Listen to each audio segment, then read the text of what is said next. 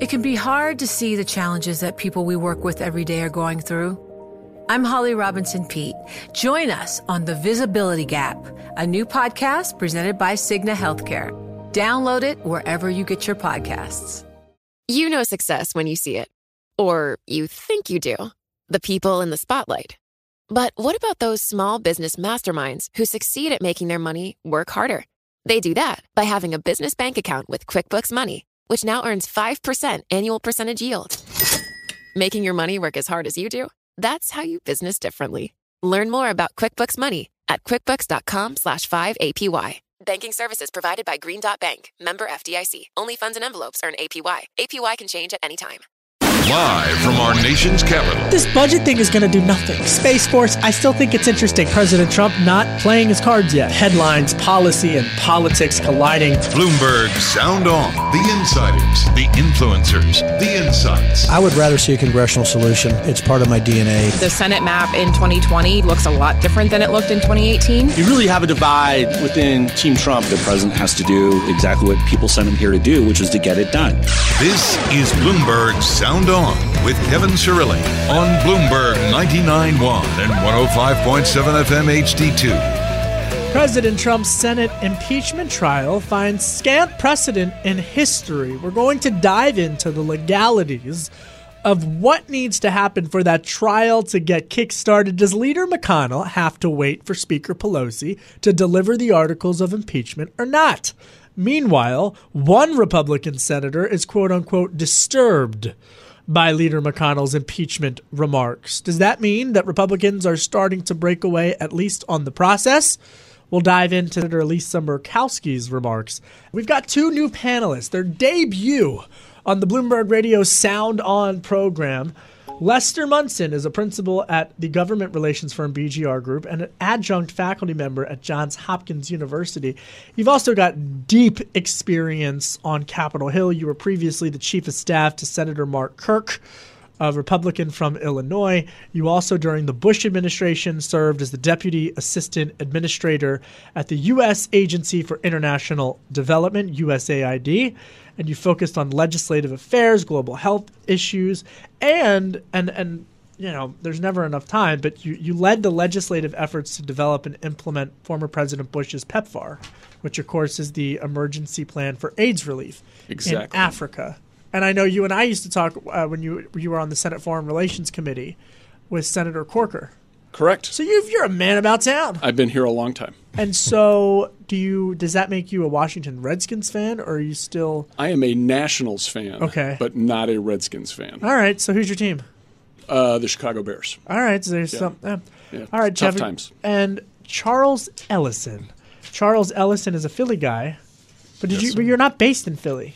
Not based in Philly. I do a lot of back and forth between DC and Philly, though. So you're a political analyst. I always see you on on TV. You've got your own show on Sirius XM, and you are a contributor to Uptown Magazine and the Washington correspondent for the Philadelphia So Tribune. All, all old, all out outdated. Let me just correct you. Oh, I apologize. no, it's all right. So I'm, I My bad. No, that's all right. No, I was on Sirius XM. Yes. Actually, now I'm on a Philadelphia radio station called WURD. I'm Who on does daily. it? I had that in front of me. Sorry, I read right. your old bio. I have your new bio. Sorry, I'm I'm I'm, I'm, still in It's a right. A sugar daze from all of the Italian hard rock cookies I ate on Christmas. It's all good, Kevin. And Pizzelles. all right, so impeachment. So I'll tell you, I've talked more today about Senator Lisa Murkowski. Did you see this? Senator Lisa Murkowski. A, a Republican from Alaska speaking to KTUU, the NBC affiliate, just a few days ago. And she was asked about how she feels Leader McConnell, Leader McConnell is doing with regards to impeachment. And she says that she's got some concerns. And if, if, if we have that soundbite, if we could play what Senator Murkowski had to say, let's take a listen to Senator Murkowski. And in fairness, when I heard that, I was disturbed. To me, it means that we have to take that step back from being hand in glove with the defense. And so I, I, I heard what uh, Leader McConnell had said. Uh, I happen to think that that has further confused the process. She's saying, Lester, that it's confused the process that Leader McConnell has come out and said that they've worked so closely with the White House. She's not saying she thinks that President Trump should be convicted. That's a right. very different argument. But what she's saying is that the, the rules package, which only, by the way, needs a majority vote in the Senate, and they've got to get some bill through that sets the rules for this Senate impeachment trial. She's saying she's got issues with that. Is Leader McConnell going to have to listen to her? Well, that remains to be seen whether she can get anyone to vote against this rules package or if even she herself will vote against it. But I think she's not wrong. Senator McConnell, who's normally very adept at these things, I think kind of made a mistake when he said we're working hand in glove with the White House counsel's office on everything that's going on here. Uh, and that it calls into question the objectivity of the Senate. So she's not wrong. Uh, and I think if they follow her advice and then they vote not to convict him, it'll be a more credible vote come in here in terms of uh, Charles where this stands and whether or not this puts pressure on Leader McConnell to maybe bend just a little mm-hmm. to what Speaker Pelosi has been saying, which is they want. I, I don't think he's going to cave and give him Bolton and Mulvaney mm-hmm. to testify, but they want something. Yeah, the key word here is little. Um, I think it puts a little pressure, not a whole lot. You know, Lisa Murkowski is not definitely a fan of Senate Republican leadership and Senate Republican leadership. They're really the Senate Republican caucus, the rank and file. They've never really been a big fan of Lisa Murkowski. We remember like that last cycle where she had to do a write-in campaign, mm-hmm. um, and she actually won it with a name like Murkowski. But um, it, it's it's significant, right? That you have someone like Senator Murkowski because she has that reputation for being that person when when Lisa says something, because normally, you know, she kind of keeps her head sort of dug in. She does the work, the business of the Senate representing Alaska. But when Lisa says something, you listen. And you have to. That's, that's I mean, she was one of the only, I believe, one of the only Republicans who opposed Justice Kavanaugh mm-hmm. on that confirmation. So I'm curious to see whether or not Senator Susan Collins in the coming days makes similar remarks in terms of ed, uh, moving moving leader McConnell on the issue of these rules for the Senate impeachment trial. Senator Mitt Romney, Cory Gardner, some of these other Republicans. And I, I, I think, and this is where I'm, I'm curious for both of your takes. What Senator Murkowski did was lay a ground marker on where quote unquote opposition is right now in the Republican Party. Again, she didn't come out and say she thinks President Trump should be convicted. Yeah. She said she wants a fair trial with rules. And that nuance is incredibly important. Tell us why, Lester. Well, in order for the Senate to convict the president on the impeachment charges, they need 67 votes, which means you've basically got to get about 20 Republicans to vote to convict the president on one of the two charges that is uh, very, very unlikely to happen. So we're not, we're really not talking about the president being removed from office. We're talking about the way the Senate presents itself. We're talking about the the race uh, in November of next year to see who controls the Senate for the next Congress for the 117th. And it's a, it's kind of a toss up right now. The Democrats have a pretty good shot at taking over from Republicans. Murkowski's concerned. Other uh, senators like uh, Susan Collins, who's up for reelection, is concerned. They're they're in tough races, and they're the things that they say now on this very hot topic are going to be directly related to their reelection. Mm-hmm. Mm-hmm. Yeah, you know the political implications for 2020 are huge, and so it's all about appearances, it's all about optics, and so definitely we're not going to have a situation here where 20 Republicans are suddenly going to cross over to the other side and vote for a conviction, but they at least want to seem as if they're conducting something that's that's fair and impartial here, as their Senate oath dictates. The Senate impeachment oath, which has been around since the 19th century, dictates that hey you've got to do this impartially right this is what the constitution dictates they understand the public's watching that very carefully and closely which which leads us to to believe that Pelosi made a very good play here because it puts it, it, it really blows up the spot of Republicans, it, of Senate Republicans, if they go all along with coordinating so closely with the White House.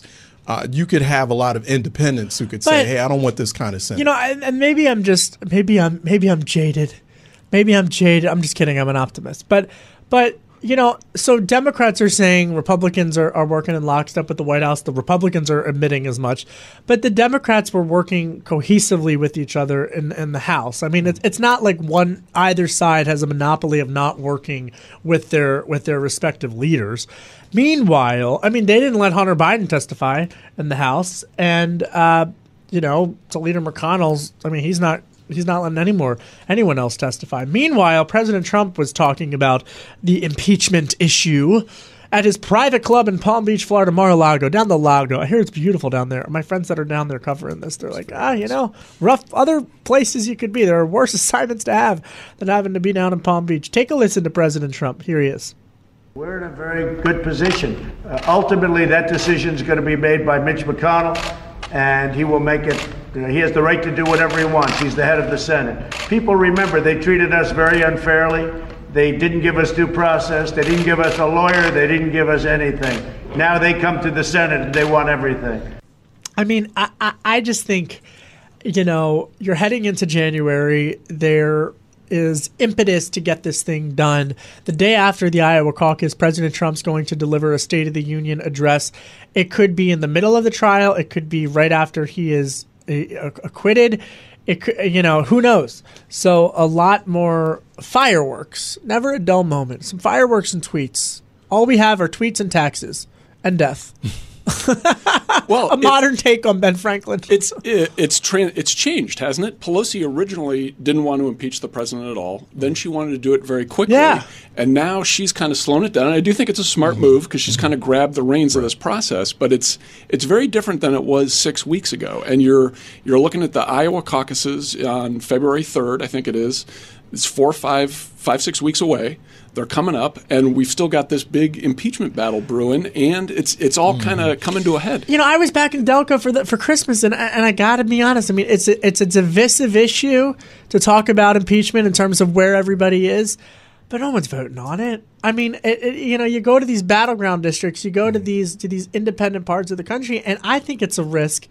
I I, you know, for both President Trump and Speaker Pelosi. Speaker Pelosi from the down ballot race perspective, President Trump from the presidential perspective. You know, she's. I, I, think she's keeping that in mind. That that you know, right now, what's on voters' mind are front and center are the kitchen table issues, right? right. Quality of life issues. But you know, she's thinking a little bit tactically here. She's thinking about the primary ways to keep the Democratic electorate uh, engaged, uh, keep them activated throughout the primaries. Also, giving them a little bit as they head into the general election phase by drawing this out as long as possible. And two, uh, I think it's it's a bit of a psychological move. Uh, the the taint of impeachment is something that that really irritates Trump. It's getting under his skin.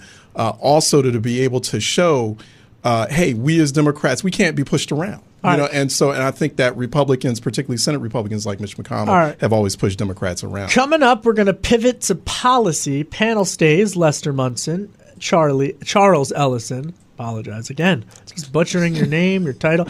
Uh, Lester, you were at PEPFAR. Did you ever meet Bono? I did meet Bono. I had lunch with Bono. That's he, awesome. Uh, he, lunch with Bono. He has an iron butt. He can sit there through a two-hour-long meeting and talk to people in a smart way and persuade them. He's a very impressive guy. You know why? Because he's Bono. He's Bono. He's I, a miracle. He's worker. the theme song right. to this show. They let me pick the theme song. That's awesome. the best album in the history of music. All that you can't leave behind. Download the Bloomberg Sound On podcast on Apple iTunes at Bloomberg.com or by downloading the Bloomberg Business app. You can also find us on Radio.com, iHeartRadio, and Spotify. I'm Kevin Cirilli, Chief Washington Correspondent for Bloomberg Television and Bloomberg Radio. You're listening to Bloomberg 99.1.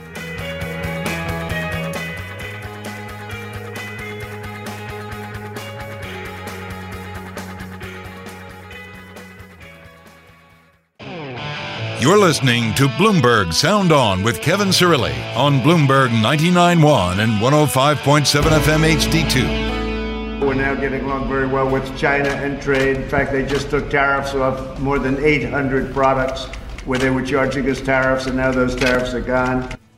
No more tariffs. That was President Trump speaking the other day down at the Lago, Mar-a-Lago, where he spent the holiday with regards to tariffs on China. Meanwhile, uh, just earlier this week, uh, before the holiday, we were discussing about how North Korea, mm-hmm. North Korea, Kim Jong Un, uh, dictator Kim Jong Un, had promised some type of quote unquote gift, and no word, no word on what it is going to be.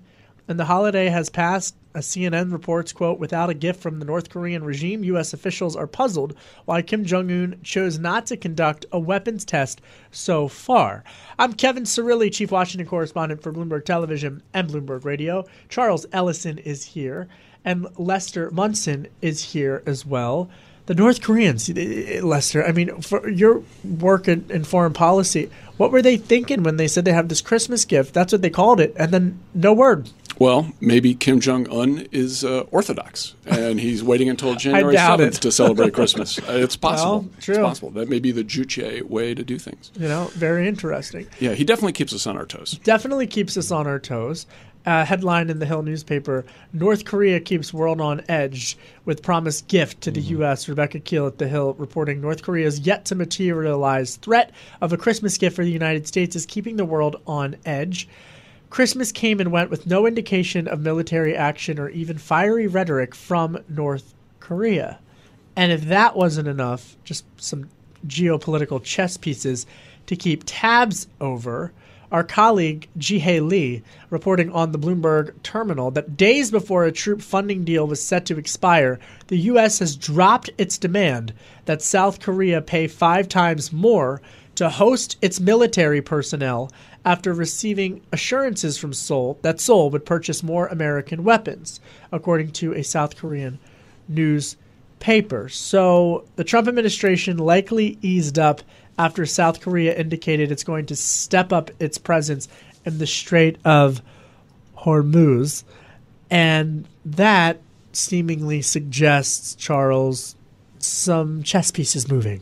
Definitely some chess pieces moving on. North Korea, two theories there. One, North Korea trying to find a way maybe to inject itself in those trilateral discussions that yeah. were taking place recently between China, South Korea, and also Japan on trade and also intelligence sharing, military positioning. Also, the North Koreans, you know, just trying to sort of keep themselves relevant.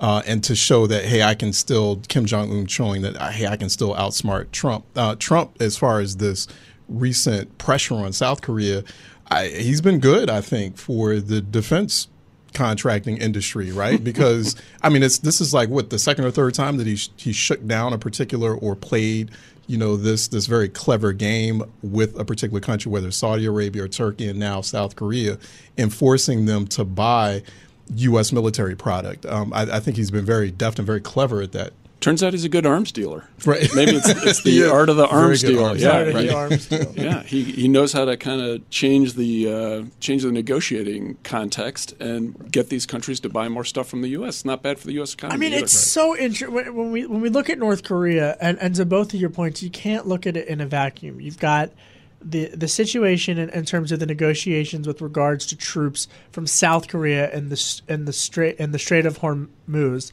and then you have uh, the China talks. And we just heard earlier from President Trump saying that there's no tariffs, Lester. No, that's what he says. I mean, they haven't inked the deal, and until you know the dots, dot the i's, cross the t's. But there were protesters that flooded Chinese malls, Hong Kong protesters flooding the malls uh, over the over the holiday with regard to the protests. And and I just think if you're if you're Chinese President Xi Jinping, Lester, You've got to keep careful tabs on what's coming out of North Korea and Rocket Man, as President Trump calls him, because that puts pressure on President Trump. And so much of North Korea is, and, and really the the trade going out of North Korea and into it is rooted in China. So it's just all I don't want to conflate stories, but it's all interconnected. Well, and and if you're if you're a Congress watcher on foreign policy issues, Congress I think in both parties is to, is more conservative than the president on yeah. China issues. China, the president's clearly looking to cut a deal with China, which he's kind of half done to keep that stock market high and, and the Dow's at an all time high. So it appears to be working, at least in that regard. But uh, both Democrats and Republicans on the Hill very critical of China on human rights and democracy issues. So, and, and this, this latest kind of half deal was announced after Congress left. It's going to be very interesting to see when Congress comes back, once they've kind of sorted out the impeachment madness, where what is Congress going to do about China policy? China is much more conservative than the president in both parties, I think, on that's, this issue. That's a really interesting point. You mentioned the stock market, and we should note that uh, the tech rally sent the Nasdaq past nine thousand for the first time that earlier today. Gains in technology shares sent the Nasdaq Composite Index above 9,000 for the first time. Gold advanced, and the dollar drifted lower in holiday-thinned trading. Amazon.com Inc. was among the top equity performers after the e-commerce giant reported a quote-unquote record-breaking holiday season. Much more with the panel. Download the Bloomberg Sound on podcast on Apple iTunes at Bloomberg.com or by downloading the Bloomberg Business app. You can also find us on radio.com, iHeartRadio, and Spotify. I'm Kevin Cirilli. Hope everybody got some great gifts from Santa. You're listening to Bloomberg 99.1.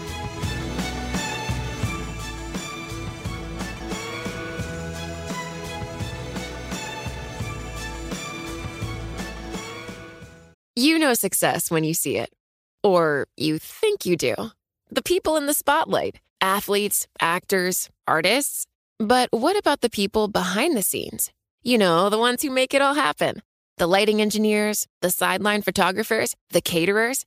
They're small business masterminds. And if there's one thing they have in common, it's making their money work harder.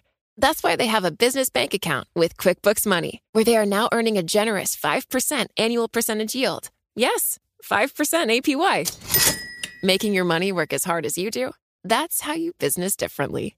Learn more about QuickBooks Money at quickbooks.com slash 5APY. Banking services provided by Green Dot Bank, member FDIC. Only funds and envelopes earn APY. APY can change at any time. You're listening to Bloomberg Sound On with Kevin Cirilli on Bloomberg 99.1 and 105.7 FM HD2. Kevin Cirilli, Chief Washington Correspondent for Bloomberg Television and Bloomberg Radio. I am joined by Charles Ellison and Lester Munson, and there's you know, lots of developments that we've been following all week. I, I want to talk about Boeing because there's some new developments, uh, post Christmas developments with Boeing. The House Transportation Committee got their hands on uh, a treasure trove of documents with regards to Boeing's Max uh, airliner, and they we don't know what the documents are. But reading from the Bloomberg terminal, quote, a new batch of messages between Boeing employees on the development of the 737 MAX paints a quote very disturbing picture end quote of concerns about the plane, according to an aide to a House committee. The documents were turned over to the FAA, the Federal Aviation Administration, on Monday. The agency says in a statement, but the disclosure came the same day that Boeing ousted its chief executive. Wow! So you got Muilenburg out, you got David Calhoun taking over, and the same day you get these docs to the FAA. And we know from reports, from Bloomberg's reporting, from other outlets reporting, that you've got the the one of the main issues at play here was that Muilenburg didn't get along well with the FAA, which we know in this room is unheard of for the the CEO of Boeing not to get along with the FAA. I mean, that's really next to impossible. So now you've got David Calhoun stepping in with these new documents, Lester. I mean, wow. I mean, he might have to testify on his first week on the job. Yeah, it's been a it's been a tough string of news for Boeing. Right. Their Starliner didn't quite make it to the International Space Station. Uh, they've been getting killed on the 737 Max news. Uh, they've got a they got a tough row ahead. Congress smells blood. That's never good. Uh, and he needs to start getting along with people in the swamp uh, to to survive.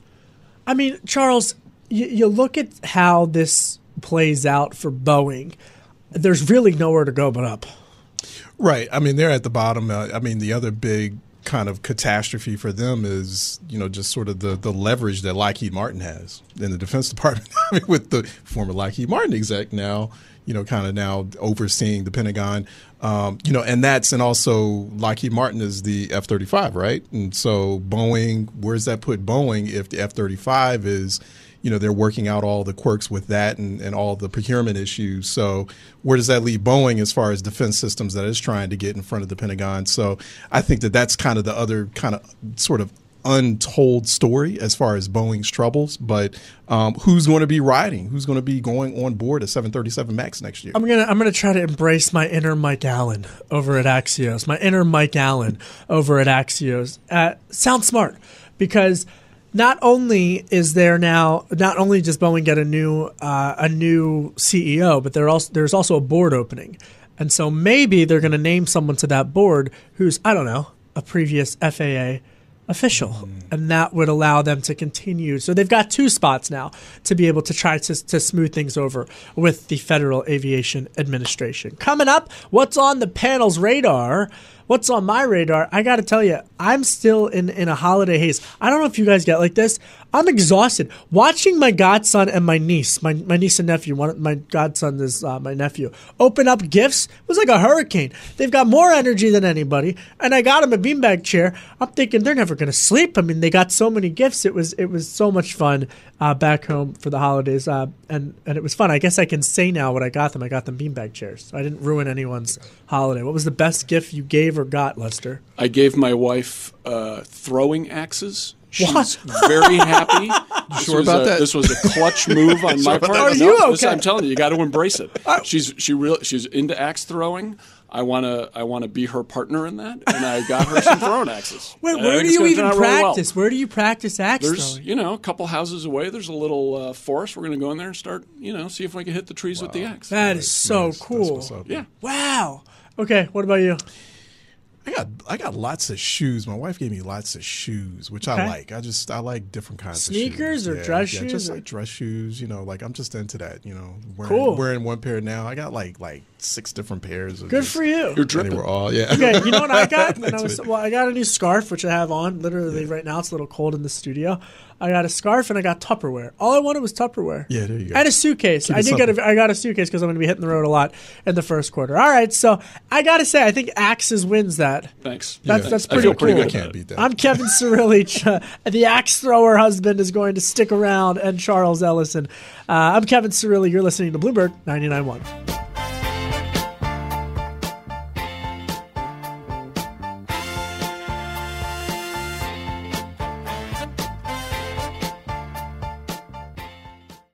You're listening to Bloomberg Sound On with Kevin Cirilli on Bloomberg 99.1 and 105.7 FM HD2. I'm Kevin Cirilli, Chief Washington Correspondent for Bloomberg Television and Bloomberg Radio. My guests are Charles Ellison, a veteran communication strategist, host of Reality Check on WURD Radio in Philadelphia, and publisher of the BENote.com. Lester Munson also making his Bloomberg Radio Sound On debut. He's a principal at BGR Group and an adjunct faculty member at Johns Hopkins University, and of course, a veteran of foreign relations background, serving in the Bush administration, Bush 43, and uh, also on Capitol Hill on the Senate Foreign Relations Committee. All right, so we do this thing here where we, the last segment, what's on your radar, where you guys tell me one thing that's on your radar that maybe is in the news that's not getting enough play or a deeper dive into a, a- another issue. So I will let Charles, you can go first. What's on your radar? Right, going to definitely be watching very closely voter suppression, um, and and also Good one. combining that with election security because I think voter suppression is an election security issue, and we saw these big purges of voter rolls take place uh, last week that were announced in Wisconsin and Georgia. Georgia now becoming um, a big battleground. Wisconsin was obviously a battleground, still will be, and we got to watch other states like Ohio very close. I was talking to some folks in uh, Ohio about uh, you know how Ohio's kind of set the standard for a lot of the voter purging trends we're seeing right now. So that that's going to take a very so it's going to be about voter suppression and then what kind of turnout can uh, Democrats engineer because it's typically Republicans it seems who are engineering all these voter suppression efforts. But how do Democrats engineer the type of turnout that will counter that? Uh, so that I think that's I think that story has been been it's been reported on, but it hasn't been unpacked as deeply as it should be. I think it should be more in 2020. So how do you how, how, where does it go in 2020? Because it's an issue that's not going away, especially in Georgia, especially as as Democrats want to win Georgia. So where does it go from here? What's the next development in that issue? I, I think we're going to have to watch. Uh, you know, I think the big development is how Democrat once again how Democrats counter. How do Democrats counter on the legal front, um, and not just really Democrats. Let's make it not a partisan issue because it's not a partisan issue. This is really an American issue. This is about how a democracy is supposed to function. Uh, so we want to see like how does that whole universe of different uh, advocacy groups and nonprofits, how do they all react and respond to it? And, you know, will there be some Republicans who were, uh, you know, within the party who start pushing back against their leaders, the leaders of their party uh, in certain states like Georgia. Um, running this voter suppression franchise, I think um, that will be a big development there. I think that's that's where it has to go next. Uh, is is sort of internal pushback from Republicans themselves, saying, "Hey, you know what? We have to we, we have to ensure that these elections, all these elections, are open and transparent." and they're completely fair. You know, we can't be, you know, rigging electoral processes or systems like this. Interesting. All right, so that's what's on your radar. Lester, what's on your radar? Sanctions. Yes. Uh, Congress just passed the National Defense Authorization Act. It's a very exciting time for Congress. Every year they pass that. Uh, there's a bunch of provisions in that bill that included new sanctions, particularly on Russian energy facilities, namely pipelines, Nord Stream 2 pipeline, Turk Stream pipeline.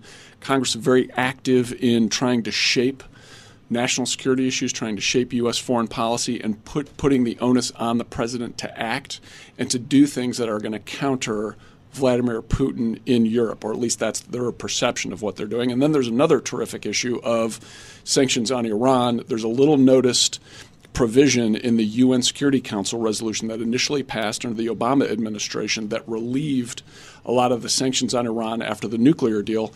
Not all of those, the, the U.S. has the ability to reimpose those multilateral sanctions if it chooses to do so. President Trump has not chosen to do that. There's a lot of pressure from very hardline, particularly Republicans on Capitol Hill, though some Democrats, to impose those multilateral sanctions on Iran. This is interesting. All right, let's unpackage. Let's start with the latter first. All right, so the UN has this line in their in their uh, accord that gives the president permission to uh, to add. Basi- basically, the UN Security Council resolution that actualized the Iran nuclear deal that kind of paved the way for, the, for international law to deal with this new nuclear deal about three or four years ago Mhm. under, under President Obama contained a provision that any one of the six of the any one of the seven parties to the Iran nuclear deal, if they chose to reimpose sanctions, could activate uh, a provision under that resolution, under that UN Security Council resolution, that would facilitate all of the other countries reimposing multilateral sanctions on Iran. The Trump administration, of course, has imposed a bunch of, of unilateral sanctions on Iran, U.S. sanctions.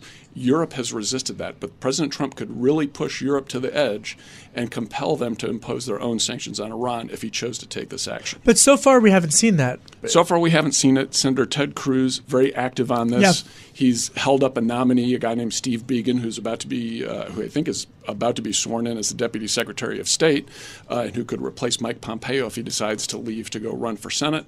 Uh, so there's there's action on Capitol Hill about this. So Steve issue. Biegun, this is fascinating. Steve Biegun wants to get to have Europe reimpose sanctions on on Iran.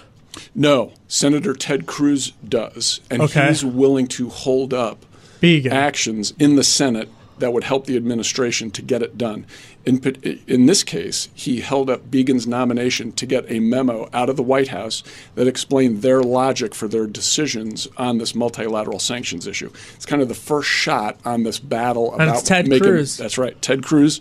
Kind of showing a little leadership on his part. Uh, if you agree with him, you think he's showing leadership. If you don't agree with him, you think he's being kind of a pain.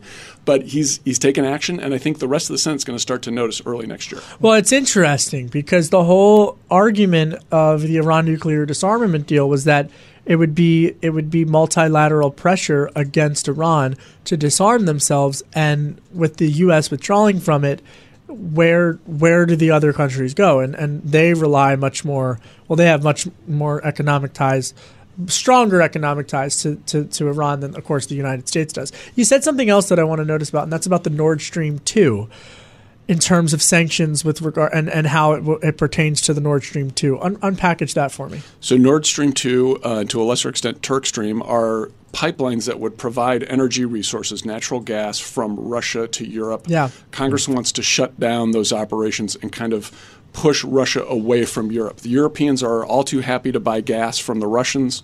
This is anathema to folks in Congress and both parties who want to take a really tough line on Russia. So the latest NDAA, or National Defense Authorization Act, imposes sanctions on Nord Stream 2 on this pipeline and may in fact shut it down. Well, Russia saying within the last 24 hours, according to the Kremlin, that they can build the Nord Stream 2 by themselves. Can That's they? right. We're going to find out. We're going to find out. I mean, but that's out. huge. I mean, if you've been following this energy issue, uh, for for Russia to come out and say that they can do this without any contractors, that they can build it by themselves, would would really be. It's like Crimea like almost. uh, you could argue, yeah. and they just built that bridge to like That's they right. literally yeah. built a bridge to Crimea as well. I mean, yeah. it's it's the Russians are masters at annexation.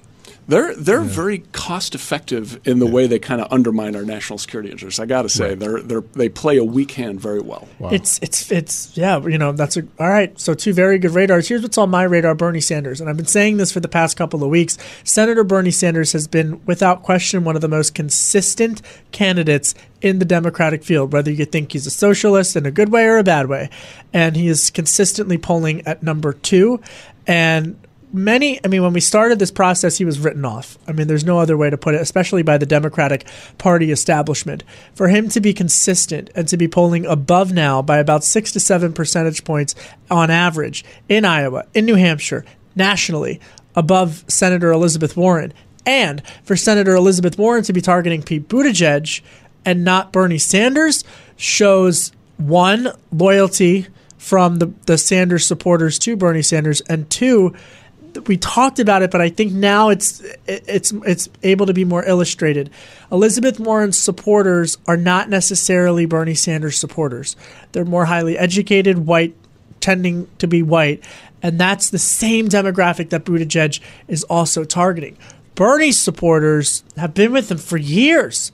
And so that Politico story out today, go read it. It's a great read. I'm going to plug it uh, for for this story by Holly Otterbein and David Siders. Yeah. The headline: Democratic insiders Bernie could win the nomination. Golly, Buckle Philly, up, Philly Inquirer alum. Yeah, Golly, yeah, yeah. yeah oh, she's coming. oh, I got to tell you, just I, I, the the headline at the Delco Times the other day. I mean, when I was home, I always read the Delco Times. But anyway, there's a funeral parlor back home that they got in trouble with the feds because they were peddling. They were stealing money. Yeah. Can't make it up. All right. Well, thanks. that has nothing to do with this show. But you, I'm telling you, you mentioned home, and I go right back there, Charles. Did you guys have fun, Charles? Oh, Did you have a good time? You'll come thanks, back, Kevin. Lester. You're coming Absolutely. back? This was awesome. I want Bono stories, Lester. I want Bono. I promise him. Next all right. time, Bono and Axe stories. stories. All right, that does it for me. Happy holidays, everybody. I'm Kevin Cirilli. You're listening to Bloomberg 99.1. You know, it can be hard to see the challenges that people we work with every day are going through. Invisible struggles like stress and burnout, caregiving for a loved one, or being misunderstood. But insight, awareness, and empathy will help us better see the issues they're dealing with. And that can make us and our companies healthier too. I'm Holly Robinson Peete. Join us on The Visibility Gap, a new podcast presented by Cigna Healthcare. Download it wherever you get your podcasts. The countdown has begun. From May 14th to 16th, a thousand global leaders will gather in Doha for the Qatar Economic Forum powered by Bloomberg. Join heads of state, influential ministers, and leading CEOs to make new connections, gain unique insights, and uncover valuable opportunities in one of the world's most rapidly rising regions. Request your invite for this exclusive event at QatarEconomicForum.com.